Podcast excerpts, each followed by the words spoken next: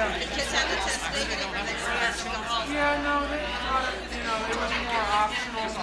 February 6th kind of came out of it, even though Denver was increasing. But I had my brain tickled more than a few times while on campus while on that.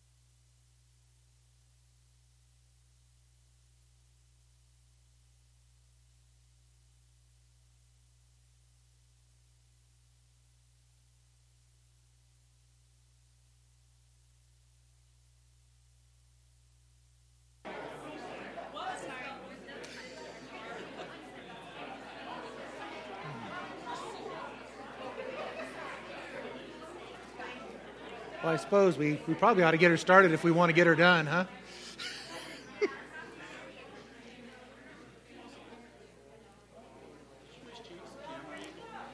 I don't know, probably. We mess with everything. I don't think so. Yeah. I think as long as you're there, I think you're fine. Perfect the whole time? Excellent. Well, you got to do the back of your hair then. That's the. Right? Every angle from now on. We all got to be made up since we're on camera. We got to put on the makeup and, you know, put on the fancy clothes. No? All right. Well, um, let's, let's get her started this morning, shall we? Got our fifth Sunday. It's. I have to tell you guys, it is really good to see you guys. it's been a minute. Uh, uh, you know, when Becca and I went, uh, we went camping, and um, so the, the Boy Scouts actually they, they didn't go, but we decided to go anyway because we had everything ready. Um, it was cold, just FYI. we had mummy bags and sleeping bag liners and you know all this stuff. It was like six o'clock. We had finished dinner. The fire was getting low, and we are like, all right, I think we're gonna go climb in our sleeping bags because it's chilly. but it was um, it was good stuff. Um, well, it's, we got uh, Psalm 35 to kick us off this morning. We're in Luke chapter 16, so let's jump into the psalm and we'll, and we'll pray and we'll get, we'll get this morning started. Contend, Lord, with those who contend with me. Fight against those who fight against me. Take up shield and armor. Arise and come to my aid. Brandish spear and javelin against those who pursue me. Say to me, I am your salvation. May those who seek my life be disgraced and be put to shame. May those who plot my ruin be turned back in dismay. May they be like chaff before the wind, with the angel of the Lord driving them away. May their path be dark and slippery, with the angel of the Lord pursuing them. Since they hid their net from me without cause, and without cause dug a pit for me, may ruin overtake them by surprise. May the net they hid entangle them. May they fall into the pit to their ruin. Then my soul will rejoice in the Lord and delight in his salvation. My whole being will exclaim, Who is like you, Lord? You rescue the poor from those too strong for them, the poor and needy from those who rob them. Ruthless witnesses come forward. They question me on things I know nothing about. They repay me evil for good and leave me like one bereaved. Yet, when they were ill, I put on sackcloth and humbled myself with fasting. When my prayers returned to me unanswered, I went about mourning as though for my friend or my brother. I bowed my head in grief as though weeping for my mother. But when I stumbled, they gathered in glee. Assailants gathered against me without my knowledge. They slandered me without ceasing. Like the ungodly, they maliciously mocked. They gnashed their teeth at me. How long, Lord, will you look on? Rescue me from their ravages, my precious life from these lions. I will give you thanks in the great assembly. Among the throngs, I will praise you. Do not let those gloat over me who are my enemies without cause. Do not let those who hate me without reason maliciously wink the eye. They do not speak peaceably, but devise false accusations against those who live quietly in the land. They sneer at me and say, Aha, aha! With our own eyes we have seen it. Lord, you have seen this. Do not be silent. Do not be far from me, Lord. Awake and rise to my defense. Contend for me, my God and Lord. Vindicate me in your righteousness, Lord my God. Do not let them gloat over me. Do not let them think, aha, just what we wanted, or say, we have swallowed him up. May all who gloat over my distress be put to shame and confusion. May all who exalt themselves over me be clothed with shame and disgrace. May those who delight in my vindication shout for joy and gladness. May they always say, The Lord be exalted, who delights in the well being of his servant. My tongue will proclaim your righteousness, your praises all day long. Amen. Father, we, uh, we're thankful for this Sunday morning. We're thankful for this time together. Father, it is, um, it is such a delight to get to take this time to be thankful to remember all of the wonderful things that you have done. I won't say that it's been an easy year, but quite frankly, this not easy year has made us thankful for the good ones that we have had. We have been so abundantly blessed, Lord, and here we are amidst all of the turmoil, still here together. We have many things to be thankful for. Father, we've got your word open in front of us. We're going to dive into it. And Lord, we lift this place up as your church. We just ask that you open your wisdom and your heart to us that we would grow closer with you this morning. Amen. So, fifth Sunday this morning, so we're going to keep everybody in here for church today. Um, so, we got some quick announcements. Uh, it, has been a couple of weeks, so I can really mess these up. It's fantastic. You guys have had like two or three weeks of good announcements. Excellent. Spoiled rotten. Anyway, so uh, the last food bank, we actually did 260 families. Yes, Miss Barb? It's, uh, normally, you know, we average over 200, 220, but I mean, 260 is, is quite a bit. And um, you all know it because you all worked it. um, but, and then, so I, I, have a story to tell you. So, um, the food bank through all of the pandemic stuff we have and even even the church has been blessed we've been all of our bills have been paid everything has been taken care of when we um, when all of this stuff hit back in, um, in April and, and March, um, you know, we were sitting around going, man, our, you know, what's going to happen? We had a lot of uncertainty, a lot of fear, a lot of things that were going, man, how is this going to look? Um, you know, even come to the summertime, we weren't entirely sure. We were setting up lights in here. The, the sanctuary was empty. We were you know, getting cameras. We're doing this live stream thing. And man, how is Food Bank going to look with us going to, to remote? How are we going to keep everybody safe? How is this going to look? And we come to Thanksgiving, and everything was perfectly fine. It was perfectly fine. the church is doing great. The bills are paid. The food bank has, has got plenty of funding. So, you know, because I wasn't going to be there, I called the barber and I was like, hey, it would be great if we could do something nice for people for Thanksgiving.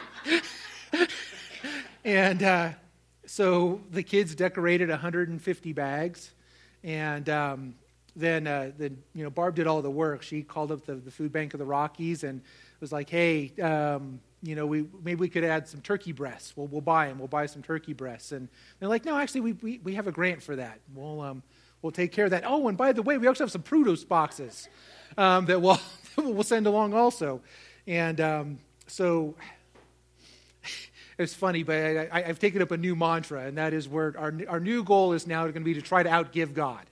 That's, that's the plan. It's like, all right, so we, we try, you know, we try doing this. We try giving it away, and he just gave us more back. We tried to, to spend some of our, our abundance, and he said, no, I, we're, we're going to, you know, keep that in there, and, and we're just going to add on top of it. So that's our, our new mantra is we're going to try and outgive God um, on a month-to-month basis.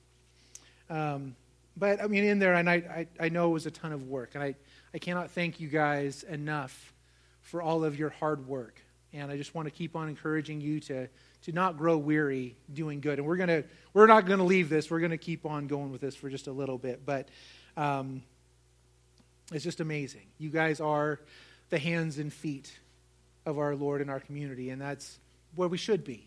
And uh, it's it, our, our, message for today. It's we're actually going to stay on the same passage for two weeks. So I apologize, but this is all about stewardship. It's all about um, how we act and being accountable for our actions before God, which is a it's a scary thing, but it's also one of the things that um, that I think we can stand confidently in in this. So.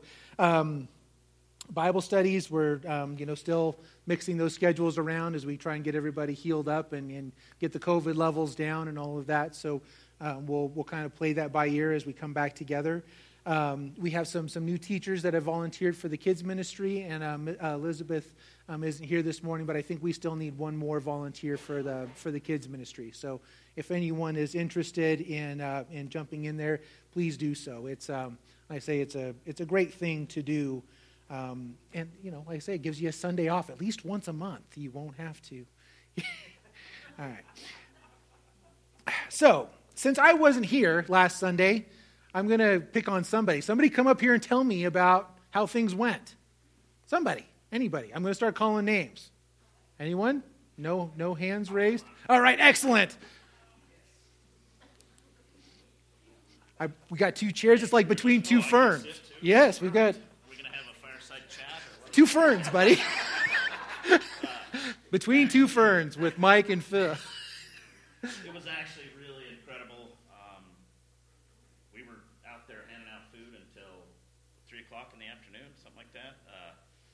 most of the day, but really, uh, they say it's uh, you're blessed to bless others, and it really was a blessing. We uh, most of the people we went to really appreciated the food. There were some that uh, said they didn't need it and didn't take it, but the vast majority of people were very thankful for the food. Um, there were a few people in tears. Uh, when we find, we got to one of the neighborhoods that maybe didn't need the food as much, um, and one family in particular didn't take the food, and then they ran back out and gave a hundred bucks to put it for the church. So um, just just a tremendous outreach.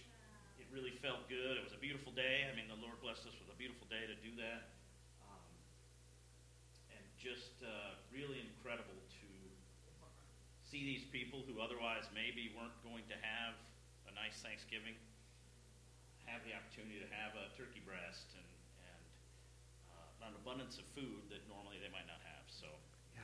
it was really great. Everybody worked really hard. Um, just very blessed to be able to do it. I'm sure there's others that would like to share their story, yeah. but I really enjoyed it. It was great fun. No, that's awesome. That's Thank great, you. great stuff. Yeah. Thanks, Mike.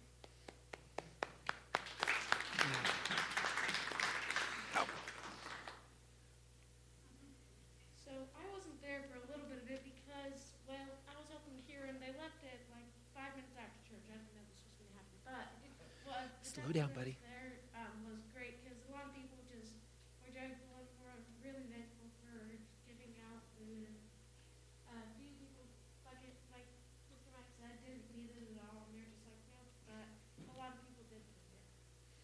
Awesome.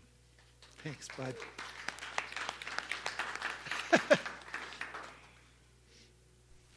So Steve and I went off the beaten path, and uh, Nice. I don't even know how many boxes we delivered. Steve, any idea? I don't know, but we went over to the behind the car lot off over on the other side of the highway. So really, really needy type of area, and I mean, we had kids coming out to help us bring stuff into the house. We had, God, we had people just oh my gosh, this lady comes running down the stairs to me and she was like, What is this?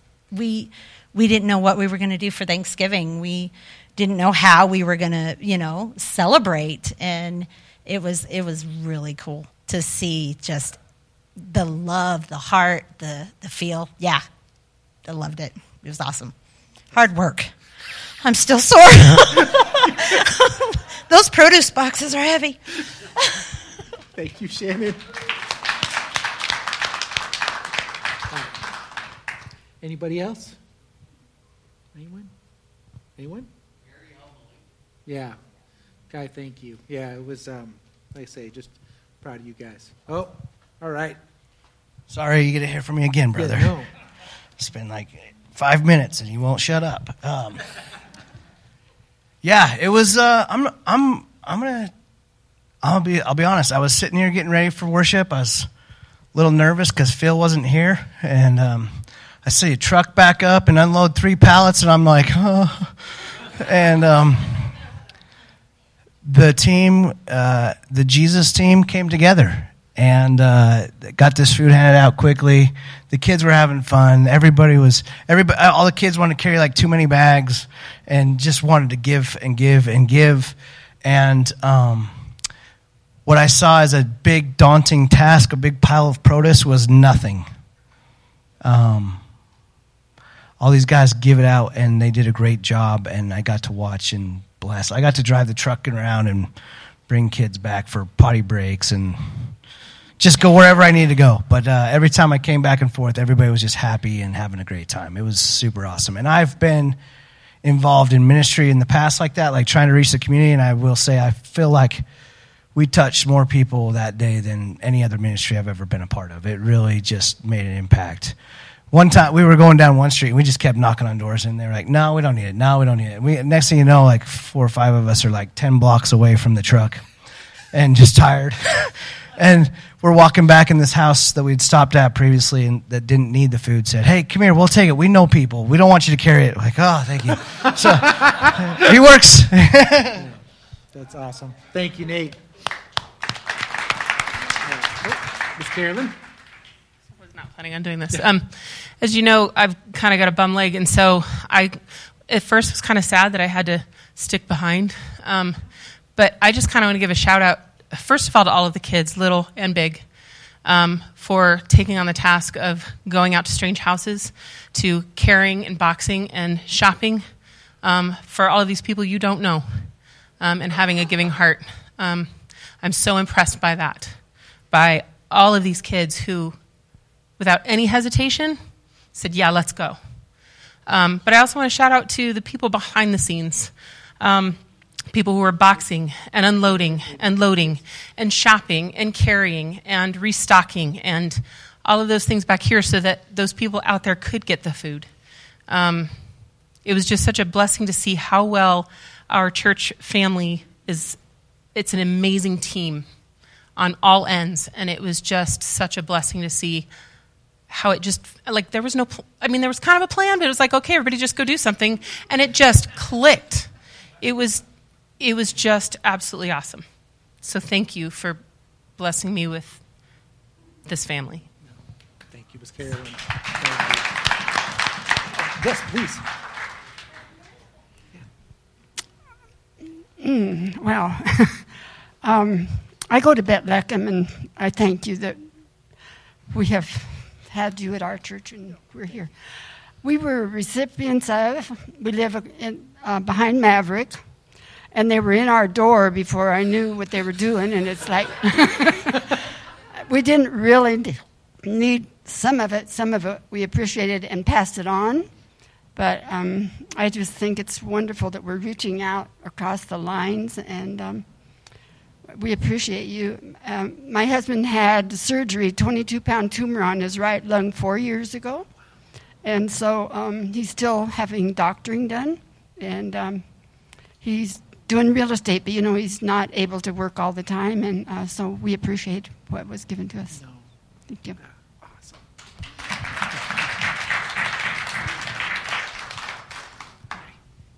Anyone? Yes, Miss Barb, please.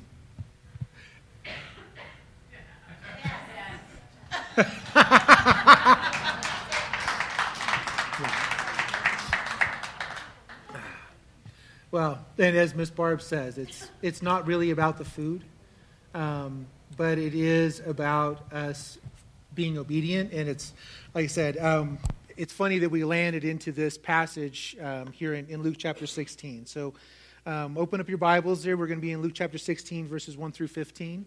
And uh, as I said, we're um, we're actually going to have two messages on this passage. Um, today we're going to focus on, on one side, and then next week we're going to focus on another side. But um, I, I, this message is, is it's all about stewardship. And when we think about that, when we think about stewardship, that is taking care of what we have been given, what we have been charged with, what we are responsible for.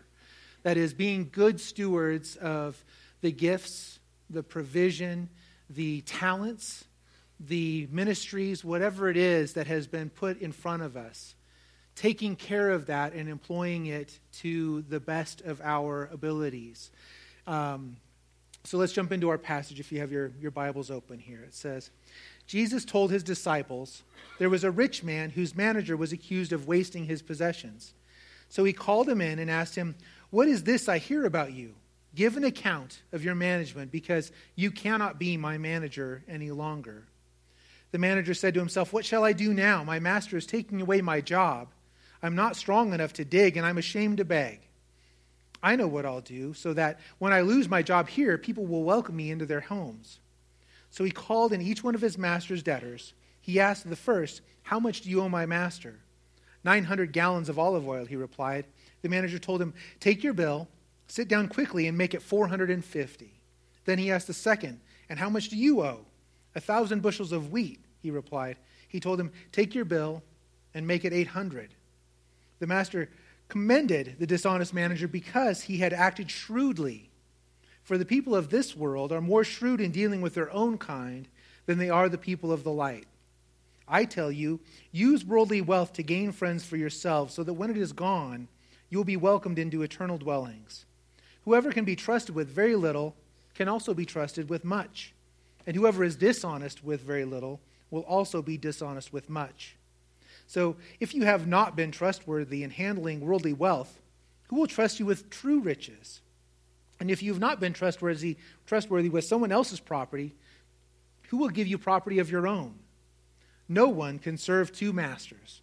Either you will hate one and love the other, or you'll be devoted to the one and despise the other. You cannot serve both God and money. The Pharisees, who loved money, heard all of this and were sneering at Jesus. He said to them, You are the ones who justify yourselves in the eyes of others, but God knows your hearts. What people value highly is detestable in God's sight. So we're going to back up just a minute. If we were to go back um, you know, a few weeks to, uh, to where we were in chapter 15, there we had those three parables that, that Jesus told to a, to a crowd. So there were some, some Pharisees there, there was a crowd there, and the disciples were there. Now we've moved to a place where it's just Jesus and the disciples. He's only talking to them. Now, the very end part, he has an interaction with the Pharisees there, but he's telling this parable um, to, to the disciples. And the audience is, is important. But the thing is, that's what happens there. If we go back to the, to the, the parable of the, the prodigal son, we all know it pretty well. What's interesting about it is, is go to the very end of it because it leaves you hanging. There is no resolution to the other half of it. Remember, we, we all, and it's, it's true, we always focus on the, the lost son, the son that you know, goes out and, and wastes his wealth and, the, and then comes back, and we, he gets resolution.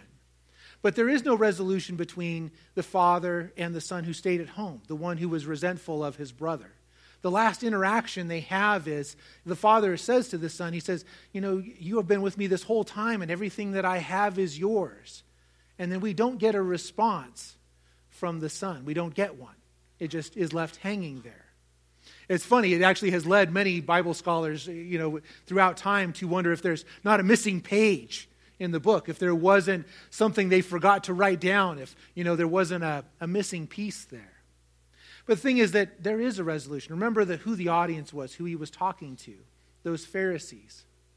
How did they ultimately respond? Because they are who is represented by that son who stayed home, the one who was supposed to be in charge of and take care of the riches. They're supposed to be the religious one, the good one. How do they respond? They killed him. They took Jesus to the cross. So were they really the good son? Were they really the ones that, that were true and devoted? Or did they need just as much saving as, as this prodigal, if not more? But like I say, the, the end of that, the resolution was the cross there. But now those, those crowds are gone, and Jesus is speaking to the disciples. So, our first topic today, when we, when we break this up, like I said, we're actually going to break this up into two, and our overall theme is, is stewardship. So, today we're going to focus on one part of that, and that's about money. I'm going to talk about money and giving and how to handle money. Because it's one of the things that, you know, we deal with every day in our lives. We deal with money every single day. And how do we, especially now, I mean, Black Friday and all the shopping and the giving and the Christmas, what is the good biblical way to handle our money? How do we do that? How do we avoid being like either the prodigal who goes out into to this Babylon, into this vanity's fair that we live in, and, and waste everything that we have been given? Or how do we not end up like the Pharisees, the Sadducees and the Pharisees, who loved money, ended up with a barrier between themselves and God? How do we avoid those traps? It's funny, um, when, when, I was reading through this, and I, I heard this um, actually from, uh, from David Platt, but it's true it's amazing to me how relevant and how applicable the Bible is, especially when you compare it to other religions. If you were to um, read through any of the other their books, whether you know it's, it's talking about you know the, the Zen masters climbing the mountain tops and then you know jumping off and being caught up by the wind, or you know staying in, in their meditation for you know for days and days on end until they achieve enlightenment, or maybe uh, at this time you'd be talking about you know the Greek or the Roman gods, you know the um, you know, fighting the, the, the headed, three-headed monsters or, you know, going off and fighting the Medusa who can turn you to, to stone with a look.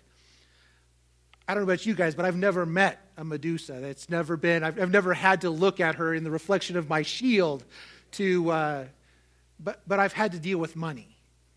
I, have been a, an employer. I've had people working, you know, that, that, have been my boss, and I've had people working underneath me. So when I read, first of all, the parable of the lost son, when I read that, I, I, I can relate to that. I, I am a son. I, have a family. I know what it's like to be charged with things. And then when we read this, it's like, yeah, I, I, know what it's like to have a boss. I know what it's like to, to be made responsible for things. I know what it's like to mess that up. And I know what it's like to, to sometimes to get it right. And it's one of the things that speaks to you about the truth of the Bible is that when you read this, this is real. This is real stuff. This is real things that happen in our world. And it just, it rings to us through history. If we were just to sit down on your own and to read this, you would go, Yeah, I want to be a shrewd manager. I want to be a good manager. I don't want to be wasteful. When my boss calls me to account, I want to be on the good side of that. It's, it's right there on the face of the parable. So, we're going to talk about money. So, what does the Bible say? What does the Bible say about money? Should we earn money? How do we earn money? And what do we do once we earn money? It's amazing that of the over 40 parables that are here in the Gospels, over a third of them have money somewhere in there. They, they, they feature money somewhere in the problem. So, what are the good things? It's amazing, you know, when we talk about our values as a culture. And it's, it's interesting, especially right now, because it's one of the things that is being attacked regularly is one of the American values of hard work and saving. Those two things are, are greatly under attack. And you have to wonder well, are they? You know, are they biblical founded principles? Are those just American principles? Well, the answer is they actually are, are biblical. Those are actually biblical principles for money.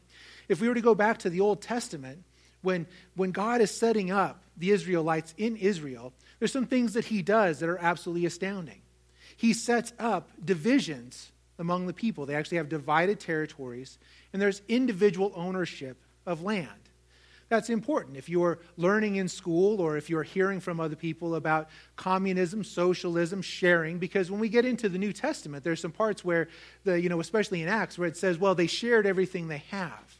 Well, they weren't abandoning individual ownership, they're talking about generosity with what they had been given.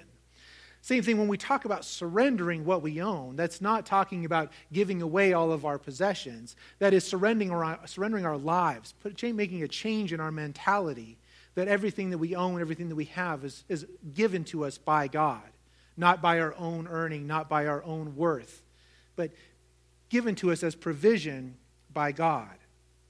So if we were to, to flip over to Proverbs chapter 14, verse 23, and we're going to be all over Proverbs today, it says, All hard work brings a profit, but mere talk leads only to poverty. Proverbs chapter 6, verses 6 through 11. My son, if you have put up security for your neighbor, if you have shaken hands and pledged for a stranger, you have been trapped by what you said, ensnared by the words of your mouth. So do this, my son, to free yourself. Since you have fallen into your neighbor's hands, go to the point of exhaustion and give your neighbor no rest. Allow no sleep to your eyes, no slumber to your eyelids. Free yourself like a gazelle from the hand of the hunter, like a bird from the snare of the fowler.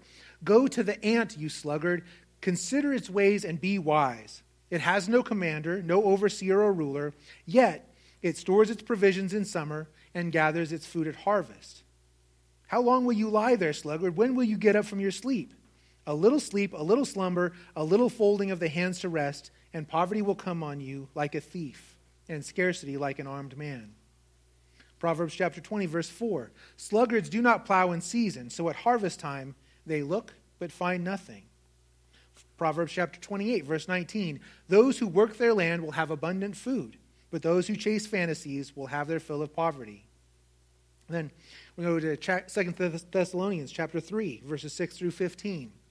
In the name of the Lord Jesus Christ, we command you, brothers and sisters, to keep away from every believer who is idle and disruptive and does not live according to the teachings you received from us.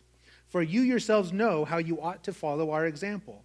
We were not idle when we were with you, nor did we eat anyone's food without paying for it. On the contrary, we worked night and day, laboring and toiling so that we would not be a burden to any of you.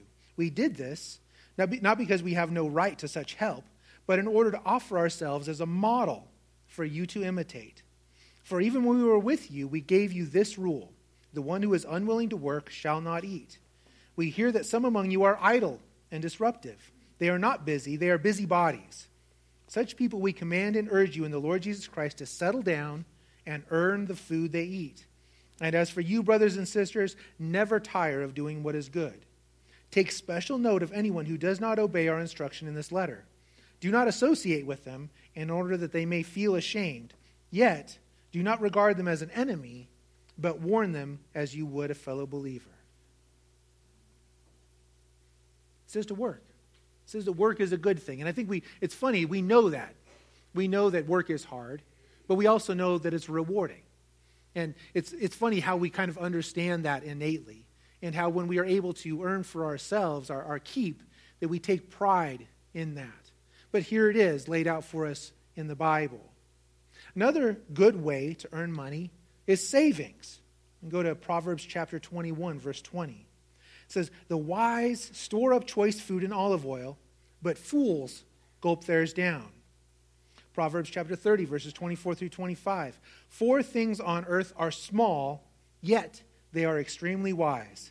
Ants are creatures of little strength, yet they store up their food in the summer. Another good way to earn money is through wise planning and administration. And go to Proverbs chapter 27. It says, Be sure you know the condition of your flocks. Give careful attention to your herds. For riches do not endure forever, and a crown is not secure for all generations. When the hay is removed and new growth appears, and the grass from the hills is gathered in, the lambs will provide you with clothing and the goats with the, field, uh, with the price of a field. You will have plenty of goat's milk to feed your family and to nourish your female servants. Another good way, and this is interesting, I want you to take special note of this, that, that we can receive things is through gifts. Philippians 4, chapter 16, it says, For even when I was in Thessalonica, you sent me aid more than once when I was in need. This is one of those places we should pause because we're coming into Christmas. It's our, our time of, of giving and receiving gifts. And it's one of the things, it's, it's funny, as Americans, we're really bad at this. We are really bad at receiving gifts because we like to be self sufficient, right? We like to give and we like to at least put on some kind of a facsimile that we're humble. We at least want to pretend that we don't think of ourselves as, as very good. So whenever somebody gives us something, what do we do? Oh, no, no, thanks. You know, gosh, I really, I, you know, no, I couldn't possibly. It's a couple words that we probably ought to put into our, our vocabulary, our thank you and you're welcome. Those two words. Because here's the thing about, about gifts See, when we receive things, it's not an expression of who we are. We often think of it that way that you know, when we receive a compliment, when we receive an insult, when we receive a gift, that that is a statement about who we are. And that couldn't be farther from the truth. If we were to go back a, a few lessons, we were talking about the cross. It's something that's very important. While it's true that we are fallen sinners, while it's true that the cross did provide us with redemption, while the cross did provide us with a path back to reconciliation, it's not an expression of us. That is an expression of God.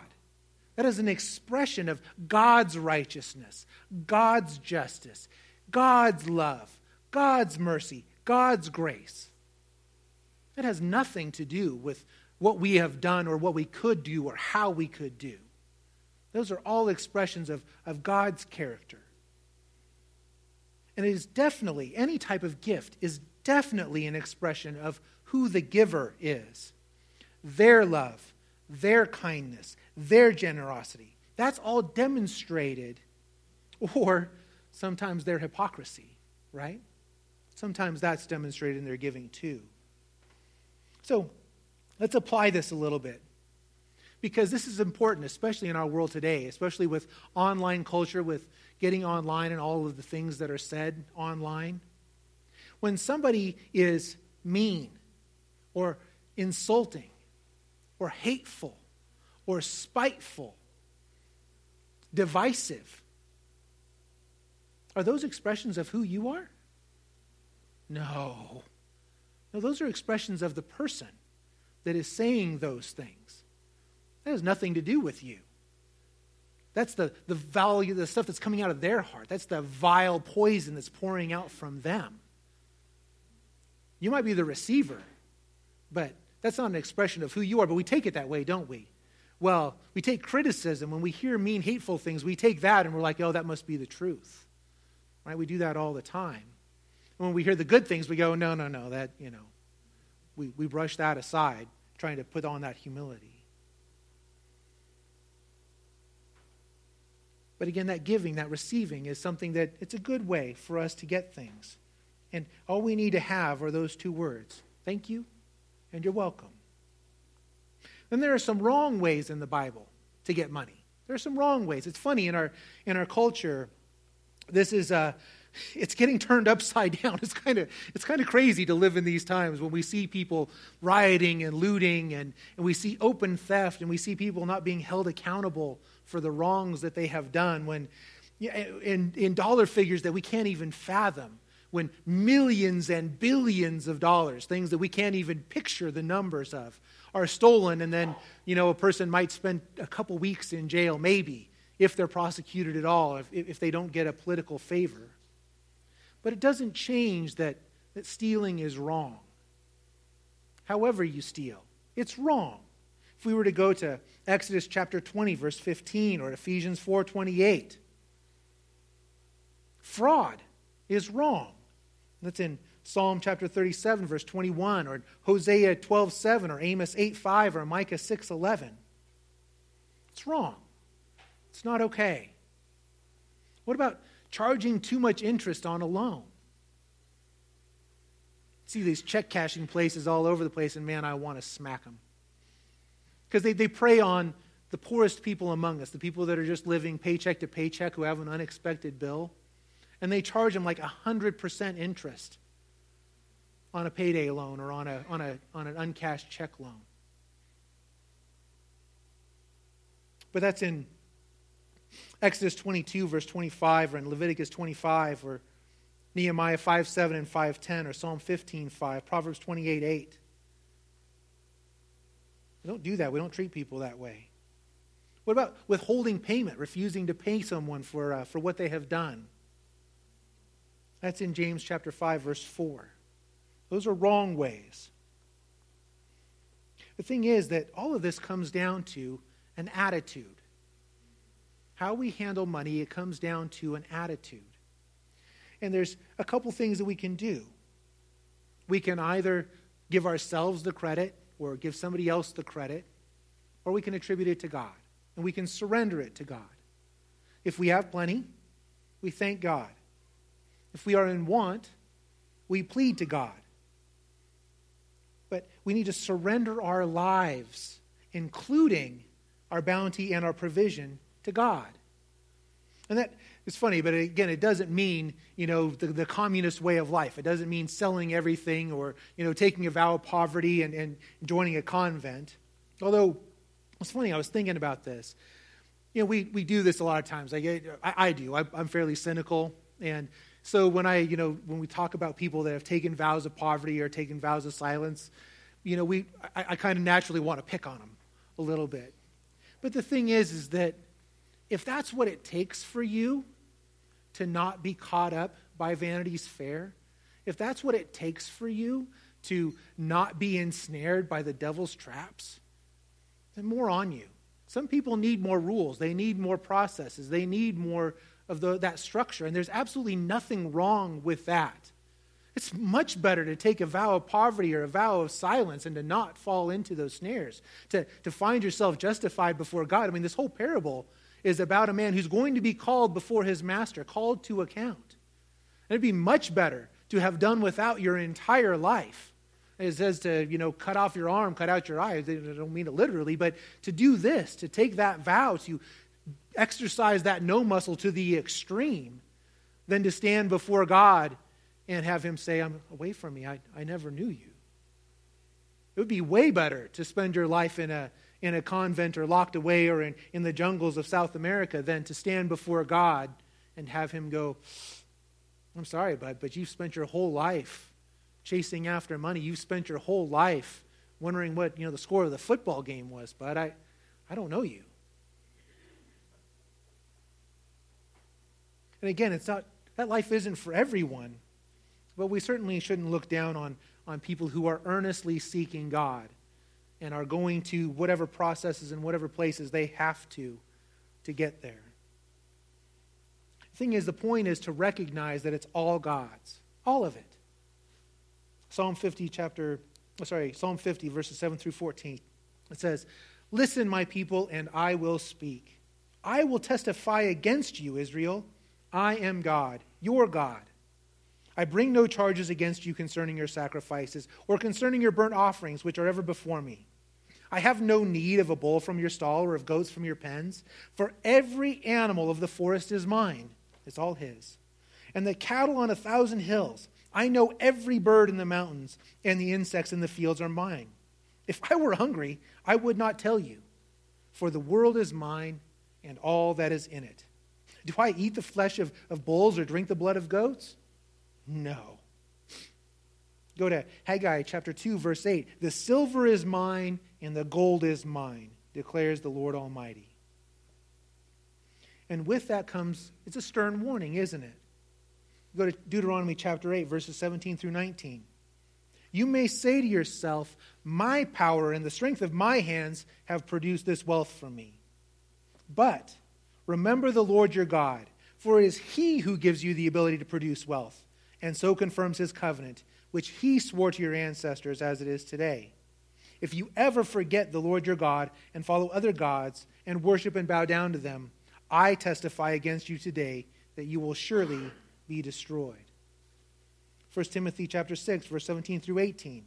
Command those who are rich in this present world not to be arrogant, nor to put their hope in wealth, which is so uncertain, but to put their hope in God, who richly provides us with everything for our enjoyment. Command them to do good, to be rich in good deeds, and to be generous and willing to share. In this way, they will lay up treasure for themselves as a firm foundation for the coming age, so that they may take hold of the life that is truly life. And that, that's repeated throughout the Bible. Whatever the it is in your life, your it has to be God. Has to be. Thing is that we really live in an amazing time. Absolutely amazing. Unprecedented wealth. And we were born in an amazing place.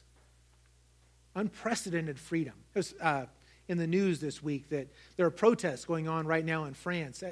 It's funny, we the First Amendment has been a, a big topic lately, um, especially with uh, you know Facebook and Twitter and those guys censoring some things during the, the election.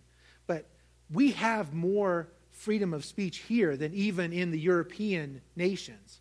They can't post pictures of police officers on websites in, in France. It's against the law. You can go to jail. There's uh, laws in the UK about what you can and cannot post, especially around elections. We're one of the most free speaking nations in the world. But with that, we're tempted to so many things. There are so many things that can be an idol in our lives, whether it's our, our political causes or you know, uh, some kind of material thing, right? There's everything. It could be extreme sports. It can be video games. It can be, you know, some kind of a physical sport. And there's, there's so many of them football and baseball and hockey and golf. And I mean, there's so many. You know, and then you get into other things. Like, well, maybe it's cars, or maybe it's motorcycles, or maybe it's model trains, or, you know, whatever your hobby is, RC planes. There's so many toys that surround us constantly. And you could be completely idle. You could spend your life completely idle, just taking in media, whether it's movies or music or theater whatever it is. You could never leave your couch and just sit in idle laziness and be fully entertained for your entire life. This is a remarkable time to live. But those snares, those traps are they're ever present. They're always at our door. And money is one of those things that can become an idol in our lives. But it's especially dangerous because it's how we engage in our commerce. It's how we engage. We, we're really kind of forced to use it especially now. I mean, you can't even bring cash to most places right now. You're certainly not going to get change back. So that little debit card in your pocket suddenly, it's, it's not only your, your ticket, but it's also kind of a weight around your neck. And the, the point is not to, to disengage, the point is to be aware of it and to not let it be an idol in your life. To know those, those traps and snares are there, to be aware of them. 1 Timothy chapter 6, verses 6 through 10 says, But godliness with contentment is great gain. For we brought nothing into the world and can take nothing out of it. But if we have food and clothing, we will be content with that. Those who want to get rich fall into temptation and a trap, and into many foolish and harmful desires that plunge people into ruin and destruction. For the love of money is a root of all kinds of evil. Some people, eager for money, have wandered from the faith and pierced themselves with many griefs. And if you wanted to go through the Bible, and we'll actually go through some more next week, but there are numerous examples of people who have fallen into this trap, who have fallen into the trap of, of money. You can think about Achan or, or Balaam or Judas or Ananias and Sapphira. You know, if we wanted to go to Joshua or Numbers or Matthew or, or Acts. The thing is that loving money, it leads to something. It leads to ungratefulness and pride. If you go to Deuteronomy chapter 8, verses 10 through 16, it says, When you have eaten and are satisfied, praise the Lord your God for the good land he has given you. Be careful that you do not forget the Lord your God, failing to observe his commands, his laws, and his decrees that I am giving you this day. Otherwise, when you eat and are satisfied, when you build fine houses and settle down, and when you, your herds and flocks grow large and your silver and gold increase, and all you have is multiplied, then your heart will become proud, and you will forget the Lord your God who brought you out of Egypt, out of the land of slavery. He led you through the vast and dreadful wilderness, that thirsty and waterless land, with its venomous snakes and scorpions. He brought you water out of hard rock. He gave you manna to eat in the wilderness, something your ancestors had never known, to humble and test you, so that in the end it might go well with you. If we were to go to, to Luke chapter 12, it's the, the parable of the rich fool. We've read this before. He's a rich guy and he's got an abundant harvest and he says, oh, I'm going to build myself bigger barns. I need bigger grain silos. I'm going to build bigger, bigger, bigger. But then God said to him, You fool, this very night your life will be demanded from you. Then who will get what you have prepared for yourself? This is how it will be for whoever stores up things for themselves that is not rich toward God. We go to Malachi chapter 3, verses 6 through 12. It says, I, the Lord, do not change. So you, the descendants of Jacob, are not destroyed. Ever since the time of your ancestors, you have turned away from my decrees and have not kept them. Return to me, and I will return to you, says the Lord. But you ask, How are we to return? Will a mere mortal rob God? Yet you rob me. But you ask, How are you robbing me? In tithes and offerings you were under a curse, your whole nation, because you were robbing me. Bring the whole tithe into the storehouse, that there may be food in my house.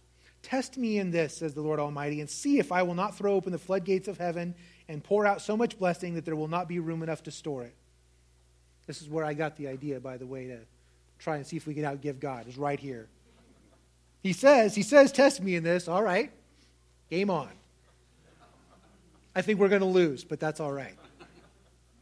I will prevent pests from devouring your crops, and the vines in your fields will not drop the fruit before it's ripe. Then all the nations will call you blessed, for yours will be a delightful land. 1 John chapter 3 verse 17 says, "If anyone has material possessions and sees a brother or sister in need but has no pity on them, how can the love of God be in that person?" So, how do we do this? How do we properly handle money? Well, first we honor God. That's the first thing, is we honor God. We go to that the, those two commandments. Man, I hammer the heck out of these things, don't I? Love the Lord your God with all your heart, with all your soul, with all your might, with all your strength. Him first. Proclaim the gospel. Exalt Christ. If you need some help with the money part, I suggest getting on the Dave Ramsey plan. I think we've got a couple of the, the total money makeover things in the library, and maybe if you know somebody wants to, to host a you know one of the, the classes here, let's do it because it's funny, but I mean, it, you know, Dave has made millions of dollars, but what he has done is taken these biblical principles for money and written them down in simple steps and then given you a, a budget that follows it. That's all it is. And it says giving. Because once we get to that place where we've paid off all of our debts and we've gotten to solid footing, then how could we not? How could we not give? But we don't give because we're obligated to. We don't give because, you know, Phil says so or because, you know, well, I, I guess. We give out of the abundance that God has blessed us with. And because we look around we go, man, I, I wouldn't have any of this. I wouldn't have any of it if it weren't for God. And God says there's some things that we need to do. There's some people that are hurting. I, I walked through the streets of Fruita last Sunday, and there's so many people that are hurting. How could I not? How could I not be on mission helping those people around me? 1 Timothy chapter 5 verses 1 through 8 says, "Do not rebuke an older man harshly, but exhort him as if he were your father. Treat younger men as brothers, older women as mothers, and younger women as sisters with absolute purity. Give proper recognition to those widows who are really in need, but if a widow has children or grandchildren, these should learn first of all to put their religion into practice by caring for their own family and so repaying their parents and grandparents, for this is pleasing to God. The widow who is really in need and grandparents for uh, and left alone puts her hope in God and continues night and day to pray and to ask God for help. But the widow who lives for pleasure is dead even while she lives. Give the people these instructions so that no one may be open to blame. Anyone who does not provide for their relatives, and especially for their own household, has denied the faith and is worse than an unbeliever. James chapter 2 says, What good is it, my brothers and sisters, if someone claims to have faith but has no deeds? Can such faith save them? Suppose a brother or sister is without clothes and daily food. If one of you says to them, Go in peace, keep you warm and, and well fed, but does nothing about their physical needs, what good is it?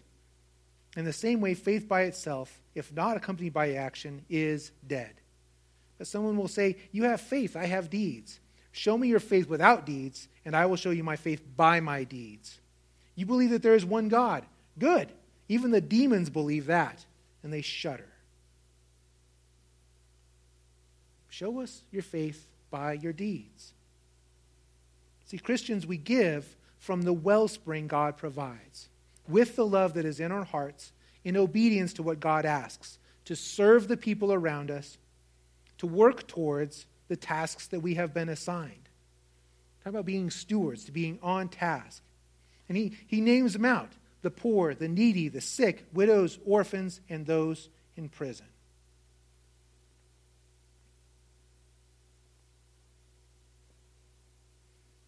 Then we get a couple of warnings.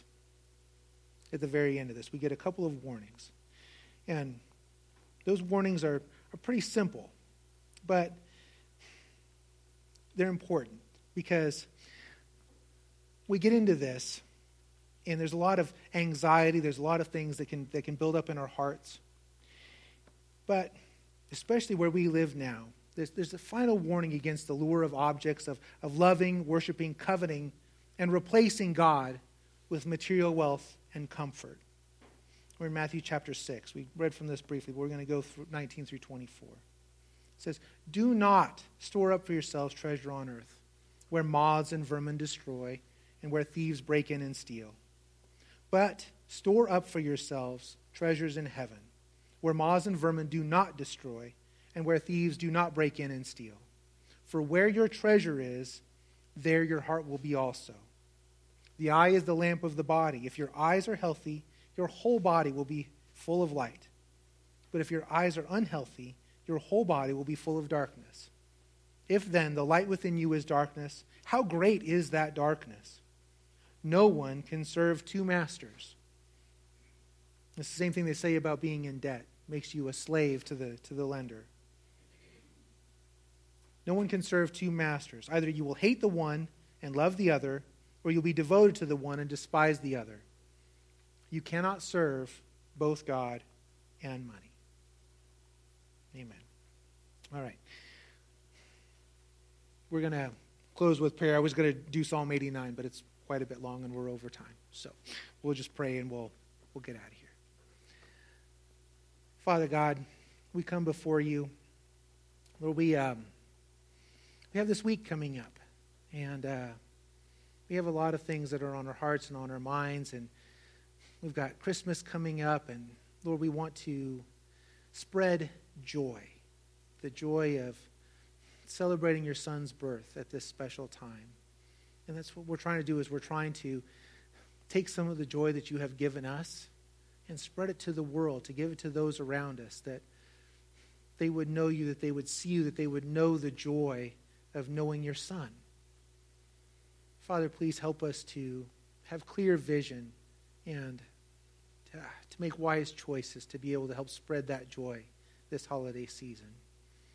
Father, there's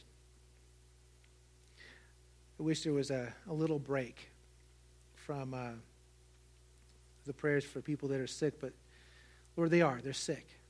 There's people with cancer and, and doctor's appointments and, and surgery and re- recovering from surgery and recoveries that, that aren't going so well. And Father, we have families that are praying right now over their little boy who's in a coma and may not wake up. We have so many people that physically their bodies are, are hurting, Lord, and we just lay them before you. We know that you are the great physician, that you are the healer, and that out of these things that you can bring great things that your goodness and mercy will just pour out of there. And that's what we're asking for, Father, is that you come close because we know that wherever you are, that goodness and mercy follows. Father, if it's your will to, to heal them, that um, please do so. please heal their bodies, whether it's through your hands or through doctors' hands or medicines, however it is. Father, this sickness is still ravaging our country, still hurting our families and friends. We lift it up to you. We know that all things are under your control and we surrender to your will, Father, but we still plead with you to keep our friends and families safe, to make wise decisions that we would, Lord, that we would be called good stewards of the gifts that you have given us. Father, we lift up our children to you. Their worlds have been turned sideways. Some of them get to go to school, some of them don't get to go to school, some of them are online only. I can't imagine what it's like for them. I just uh, am seeking their comfort. I'm seeking your wisdom, Father. I just ask that you uh, speak loudly into their hearts, that they would be following your light, and that if they need an extra hug or some extra kind words, Father, let it pour out from this place to them. Father, we lift up our, our valley to you. We know that there's so many people that are, that are hurting, that need you desperately. And Father, we, we seek to be your hands and feet. We seek to have deeds that, that match our faith. So we're asking for that, Father, that we would be good stewards of the many blessings that you have given us, that we would not sit here idle, that we would go forward, Father, on mission for you. We ask all of that, Father, in the loving name of your Son, Jesus Christ. We're so thankful for your Son. Amen.